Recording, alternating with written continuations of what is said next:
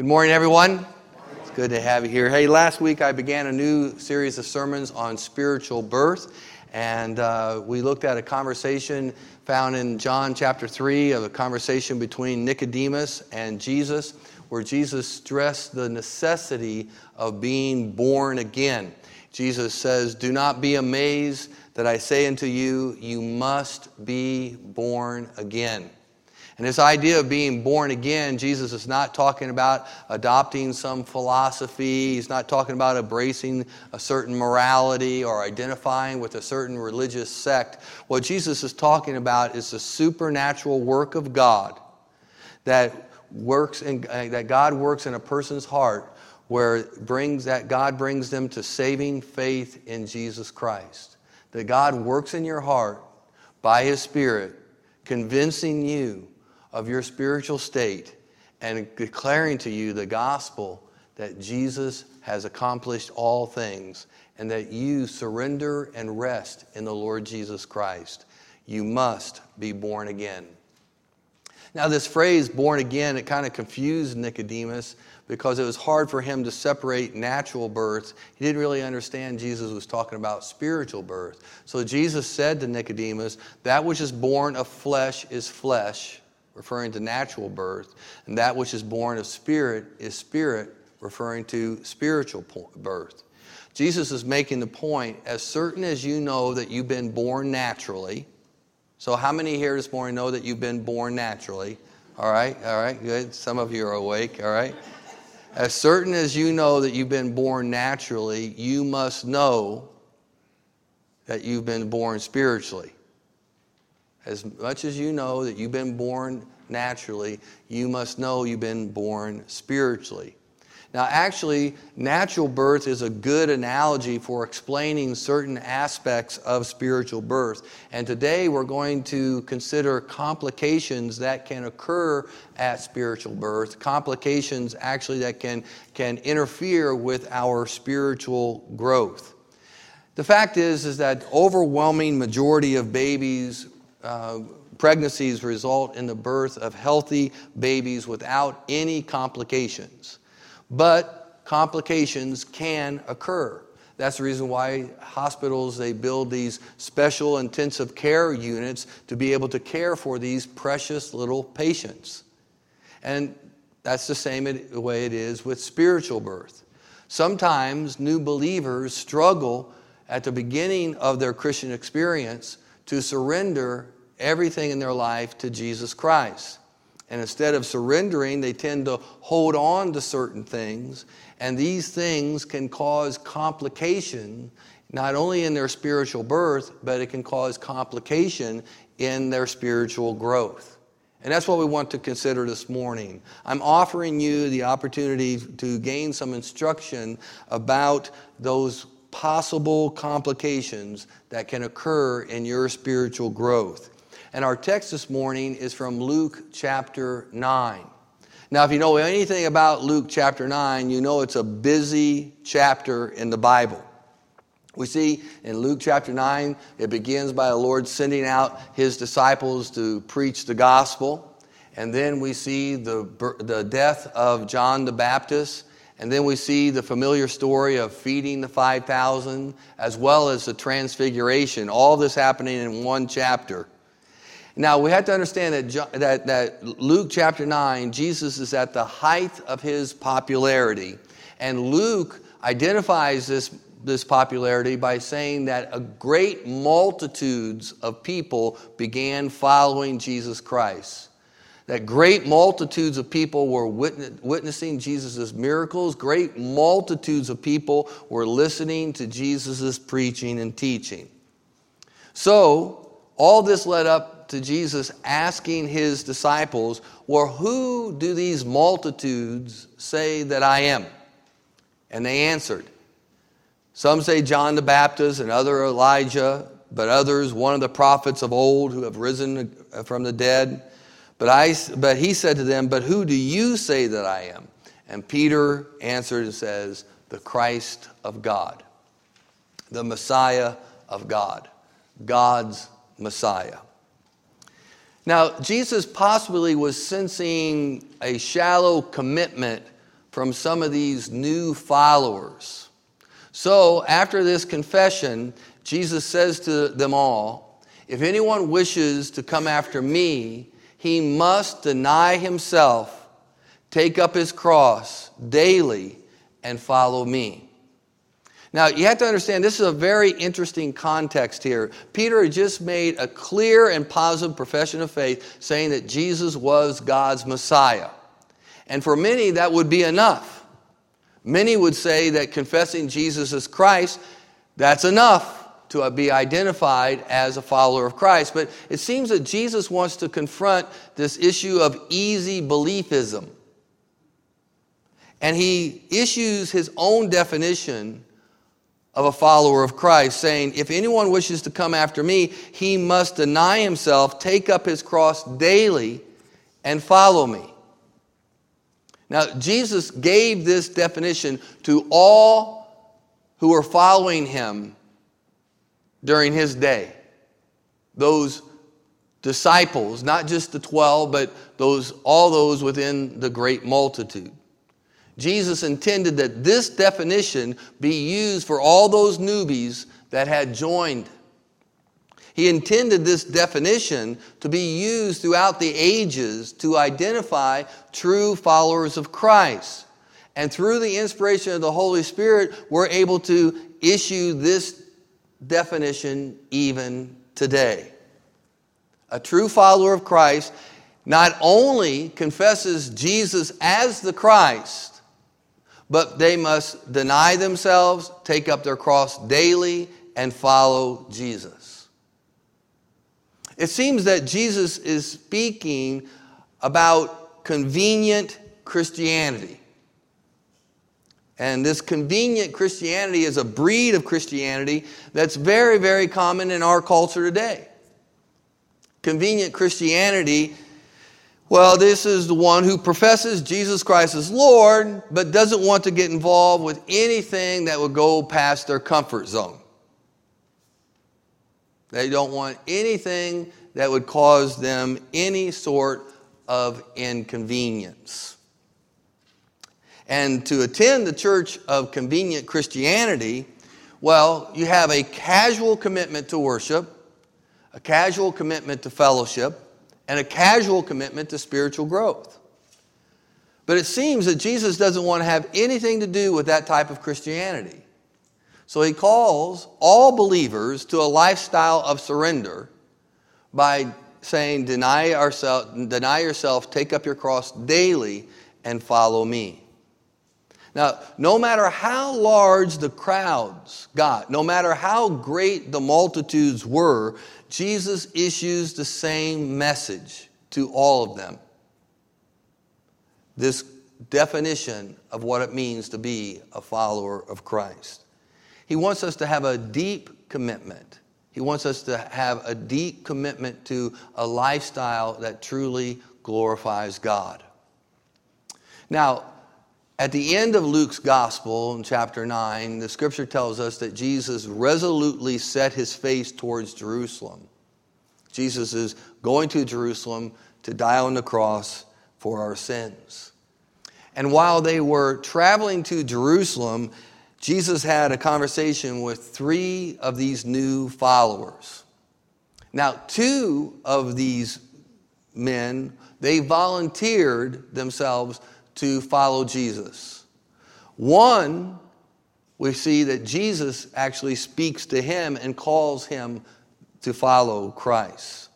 I believe that these three men are examples of possible complications that can occur in our spiritual birth and in our spiritual growth.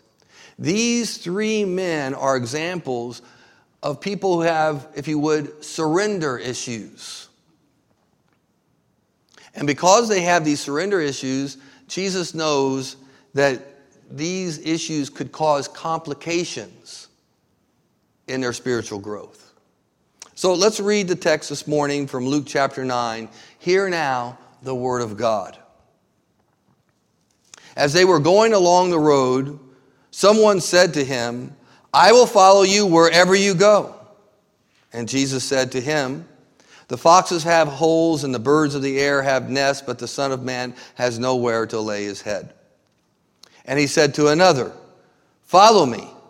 But he said, Lord, permit me first to go and bury my father.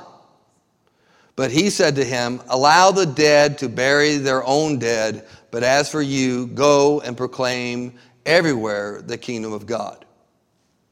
And another also said, I will follow you, Lord but first, permit me to say goodbye to those at home. But Jesus said to him, No one, after putting his hand to the plow and looking back, is fit for the kingdom of God. That finishes the reading of God's holy and inspired word.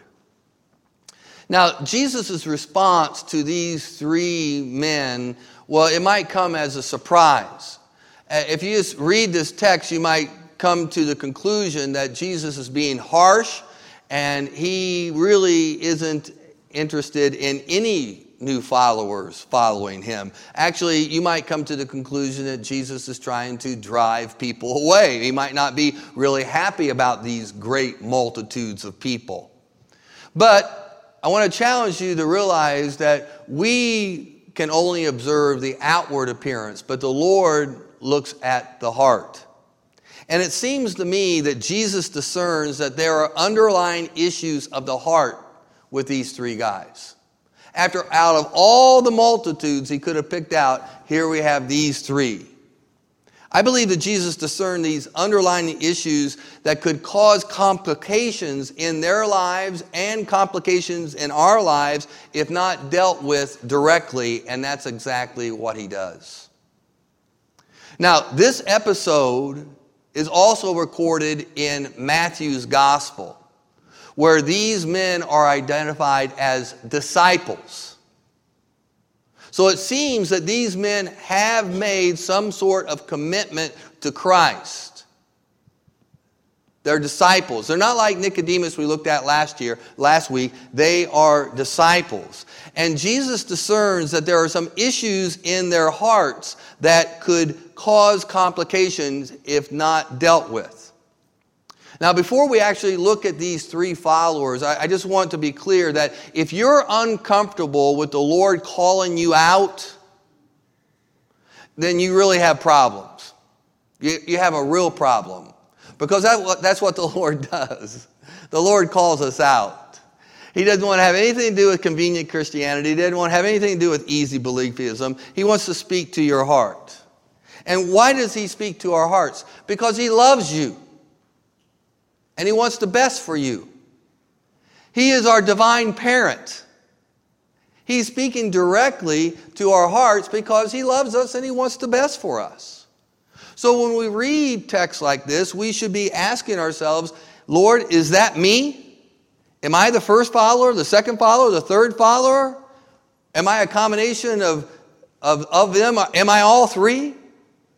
And we should ask ourselves, as we read this type of passage, we should have a prayer where we're saying, Search my heart, O God. Search my heart. You see, the Lord calls us out. And I believe that this episode is found in Scripture so that the Holy Spirit can call us out, can speak directly to our issues in our lives. And I pray that that's what the Holy Spirit does this morning to each one of us, that He speaks to us directly. Well, let's consider this first follower. Seemingly unsolicited, this first follower tells Jesus, I will follow you wherever you go. Now, you would think that Jesus would be overwhelmed by this man's willingness and his unshackled enthusiasm. Lord, I will follow you wherever you go. But instead of saying, Yoo-hoo! Jesus responds, and challenges this guy to examine his heart by saying, Foxes have holes and the birds of the air have nests, but the Son of Man has nowhere to lay his head. Now, we have to understand that scriptures like this and this whole episode that we're looking at today is possibly like scriptural shorthand. that there are possibly there's other things that were said during this conversation that he had with this first, second, and third follower, but the Holy Spirit just really gets it down to a nutshell, gets it down to the main point. And so when we have these responses of Jesus, then we are able to really see what Jesus is talking about. So, what is going on here? Foxes have holes and the birds of the air have nests, but the Son of Man has nowhere to lay his head. Well, again, as I told you, in Matthew's uh, description of this episode, this first follower is identified as a scribe. And as a scribe, this guy would be accustomed to a quiet and easy life. Scribes were basically human copy machines. They sat in solitude for hours, copying the Word of God from one piece of parchment to the next. Uninterrupted, everything taken care of for them. They just sat there for hours, just copying the Word of God. And they had hours to reflect upon what they were writing. And therefore, people in the community would come to them and ask them for some advice and give them some insights of what the Word of God is talking about as far as that particular um, episode. So, what I'm saying is that this first follower, as a scribe, had enjoyed honor and respect from others in his community, and this guy wasn't familiar at all with reproach, with poverty, or persecution. This guy had an easy life. And it seems that Jesus knew that even though this guy showed so much eagerness on the outside, as my coach would say to me, Kelso, you're soft inside. It seems to me that Jesus knew that while everything was going good, this guy would be okay. But when something bad happens, the wheels are going to fall off. Jesus, in essence, is saying, listen, everything is good right now, but what happens when you only have a rock as a pillow? How's it going to go for you then? This first follower, he reminds me of the parable of the sower, of those who have rocky hearts, where the word of God is sown upon the soil of rocky hearts. And the scripture says, and, and those with a rocky heart receives the word of God with joy but they have no firm root. And the parable goes on so that when affliction or persecution arises, these fall away. Why? They fall away because they have no firm root. They have not allowed the Word of God to penetrate deep into their heart and deep into their soul. Their relationship with Christ is just beneath the surface. So that when hard times come, they get swept away with the torrents of life. Hard times will come, right? The rains will descend, the floods will rise. We know that. the winds will blow, but the followers of Christ must make sure that their security rests in and upon the Word of God. And as every South Floridian knows, the time to prepare for a hurricane isn't when the winds are blowing. The time to prepare for a hurricane is when you don't even, you know, it doesn't even look like there's a storm near us. That's when you're putting up the shutters. That's when you're bringing in all the lawn furniture. It's when the sun's shining, the birds are singing. But that's not what we do often spiritually. When everything's going good, we're casual. And then hard times come, and we're wondering why we have such a hard time because you didn't make any preparation. that's why. That's the reason why the Bible says, Blessed is a person whose delight is in the law of the Lord, and in God's law they meditate day and night. That person will be like a tree firmly planted by the streams of water, which yields forth its fruits in its season, and its leaf does not wither. And whatever happens, they will grow in the Lord. So let's look at this second follower.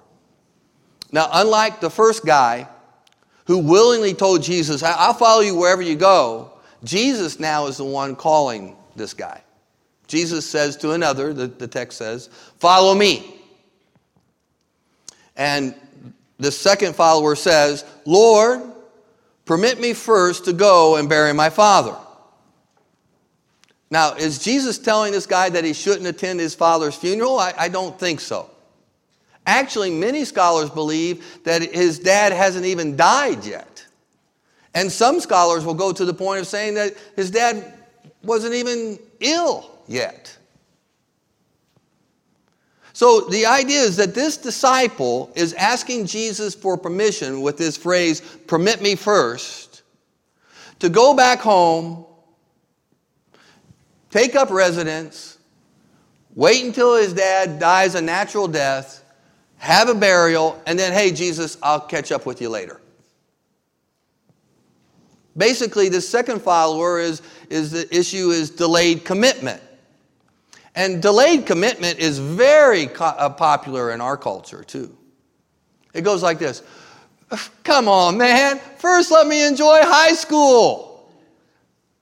And then it goes like, Come on, Lord. It's college, man. Let me enjoy college. And then after that, it's like, Come on, Lord. I mean, I didn't spend all that money in college to be a loser. I got to focus on my career. I got to focus on my career. I, I got to I gotta get a good start here. I got to open a business. I got to show my boss I'm serious. Come on, Lord. And then,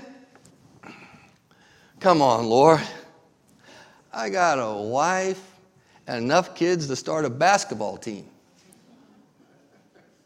Let me raise my family, and I'll catch up with you later. I've heard it a hundred times.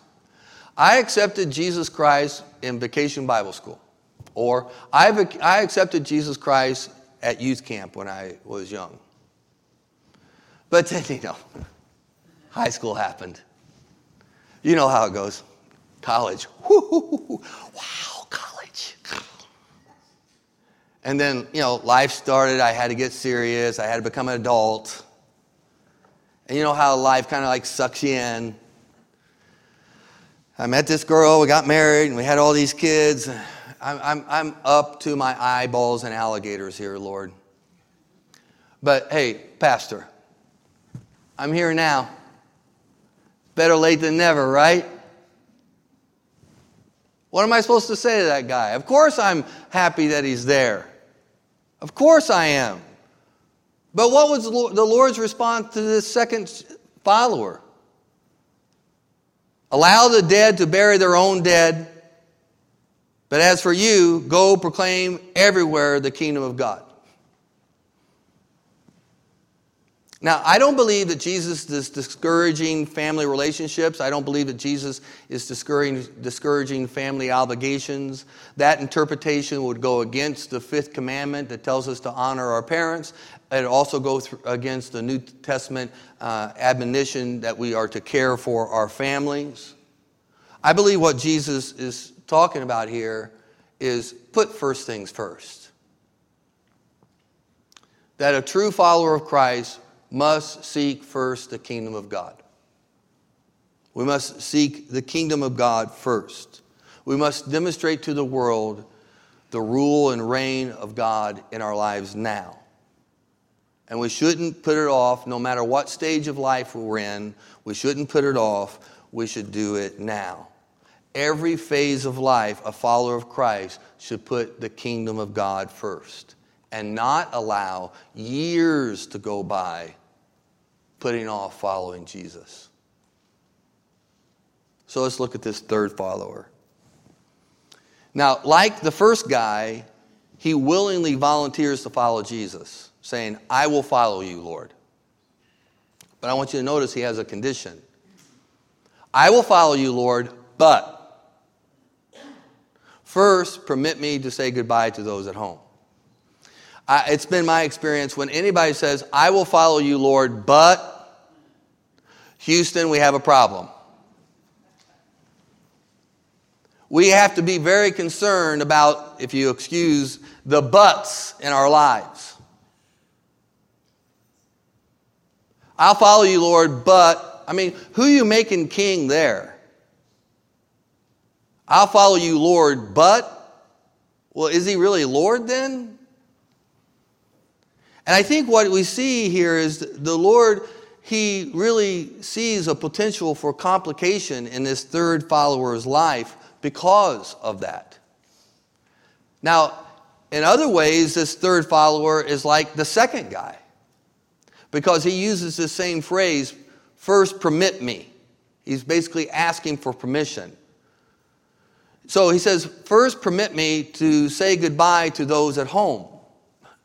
Now, what problem would the Lord have with allowing somebody to go say goodbye to people at home?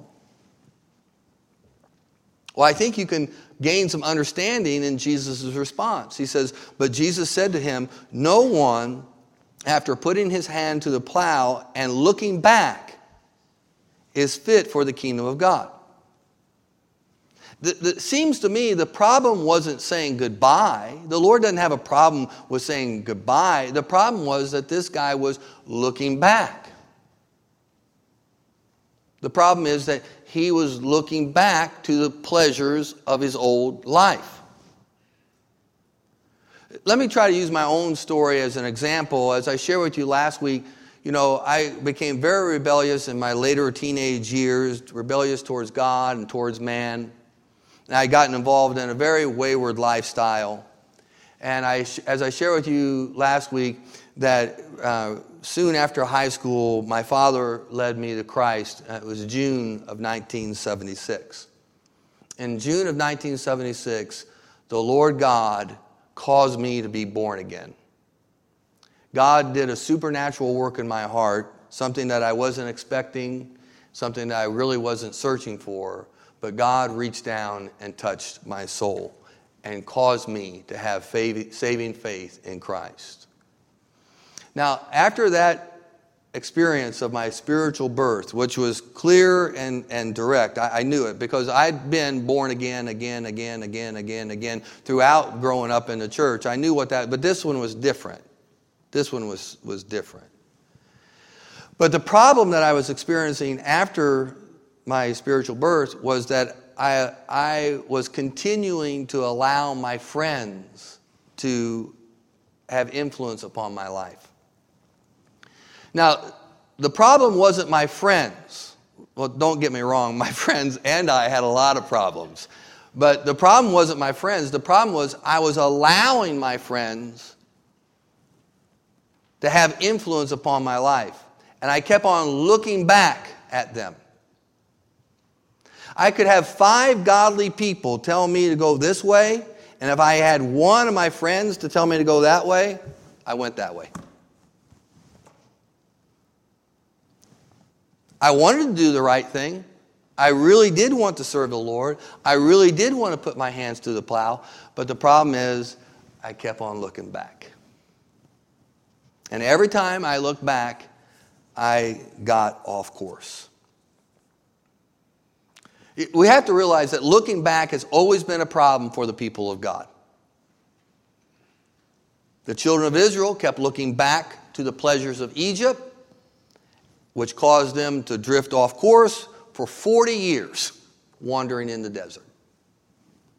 Lot's wife, she looked back on the pleasures of Sodom, and she was turned into a pillar of salt.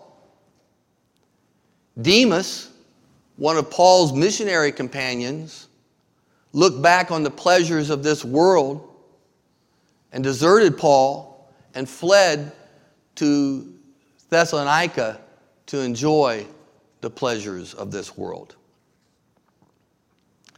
My point is, is that I believe that Jesus saw in this third follower a complication that he was looking back to the pleasures of this world. He was not fixing his eyes on Christ. He, he allowed himself to look, look, look back. The, the problem wasn't saying goodbye. The, the problem was that he was looking back to the pleasures of this world. Now, in my case, my parents saw my weakness and they gave me the opportunity to leave home, to break away from my friends, to break away from that cycle, and to go to college in Florida. My parents were wise to open up a door for me where I could truly put my hands to the plow and not look back. This was before the days of cell phone and Facebook and all that. You actually had to go to a payphone to call somebody. So I'm, I'm 1,200 miles away. There's no way I'm going to be hooking up with my friends. I was able to break it off. And to be honest with you, that was the first step towards my growth in Christ. That was the first solid step to my sanctification because I stopped looking back. I just want to quickly share with you a, an illustration that hopefully that will kind of bring all this together. Let me bring this guy over here. Now, I, I share this with uh, couples in premarital counseling. Basically, you have the, a husband, and here you have the wife. And this, this is basically the primary relationship. It doesn't matter where you're at when it comes to marriage, this is the primary relationship, husband and wife. If you go to the bookstore today uh, and you'll, you'll, you go to the marriage section, 98% of the books will be talking about this, this relationship. It's foundational. But what makes the difference between what, what, makes, what makes a Christian marriage?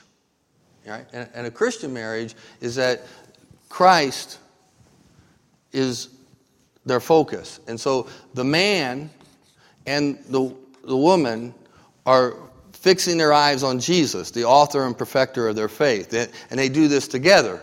And the cool thing is, is that when they do it together, the closer they become to one another. And the further they get away from Christ, the further they get away from one another. There's no charge for that, all right? That's, that's just marriage counseling 101, all right? But I, I just I want to use that same dynamics when it comes to these followers. So we have the first follower, and let's, let's just say that his complication is that he, he, he really wanted to be comfortable. Listen, there's, there's nothing wrong with being comfortable. I, I like being comfortable. I think you all like being comfortable. I spend hours of my day making sure that I'm comfortable. I, I mean, I love, I love air conditioning. I love my recliner. I love my flat screen TV and my, and my stereo system. I love my bed. I love my car. I, I, I enjoy being comfortable. How many here enjoy being comfortable? Yeah, it's, of course. Well, you want to be uncomfortable? Wow, that's weird. So the problem isn't being comfortable. The issue is are we, are we going to, within ourselves and, our, and, our comfort, and, our, and being comfortable, are we going to really fix our eyes on Christ? Or are we going to allow these things, these things in our lives to push us away from Christ. Is being comfortable really the deal stopper? And that's what Jesus is saying. You're comfortable now. I hope you're comfortable for the rest of your life. But what happens when you don't have, the only thing you have is a rock as a pillow? What's going to happen then? Are you going to let you being uncomfortable be something that's going to drive you away from me? Houston, we have a problem. Let's look at the, the, the, the second, the second follower. Now, this, the second follower, I'm just going to use this, I'm just going to, stages of life.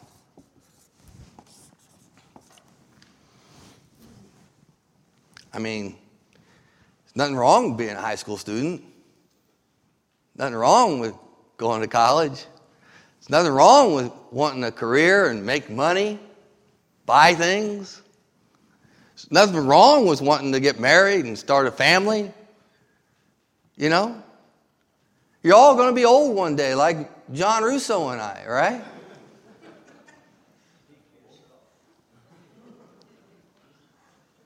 The problem is, is when I allow the stage of life to, to push me away from Christ. Lord, I can't do it now. I can't do it now. I can't do it now. I can't do it now. What we need to do is look at each stage of life and saying, how am I going to advance the kingdom of God in my life, in my life, and through my life? That was the issue with the second guy. Jesus saying, listen, push up, go up, enjoy every phase of your life with the rule and reign of God through Christ being magnified in you. Do that. And then you have the third guy, and let's just let's just call it relationships.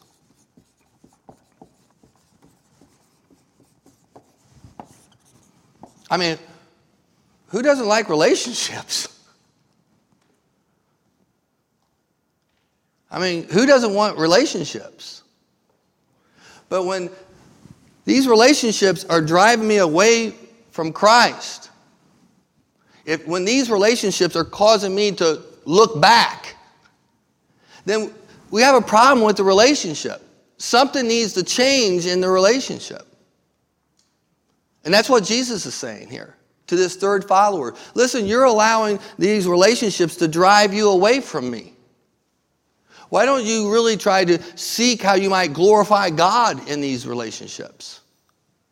And if you can't, then maybe you need to seek guidance and counsel of how to deal with it. Maybe you just need, maybe you just need a clean break.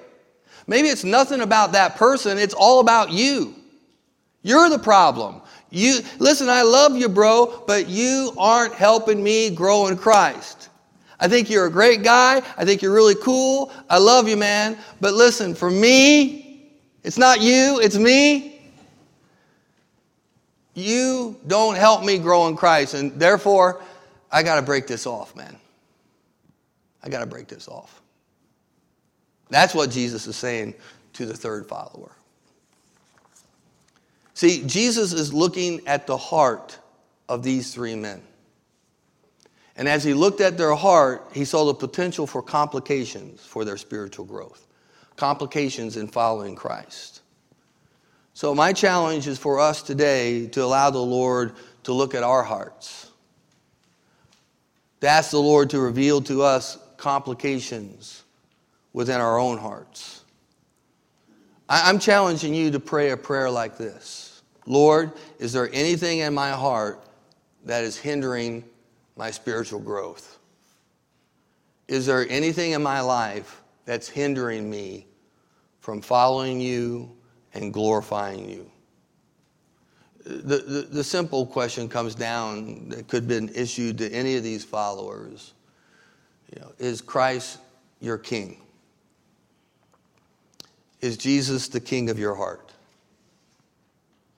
So, no matter what storms in life comes, no matter how uncomfortable life becomes, that Jesus is king of your heart no matter what stage of life that you're in, graduating from high school or looking towards to retirement, no matter what stage of life you're in, are you really going to seek to advance the kingdom of God?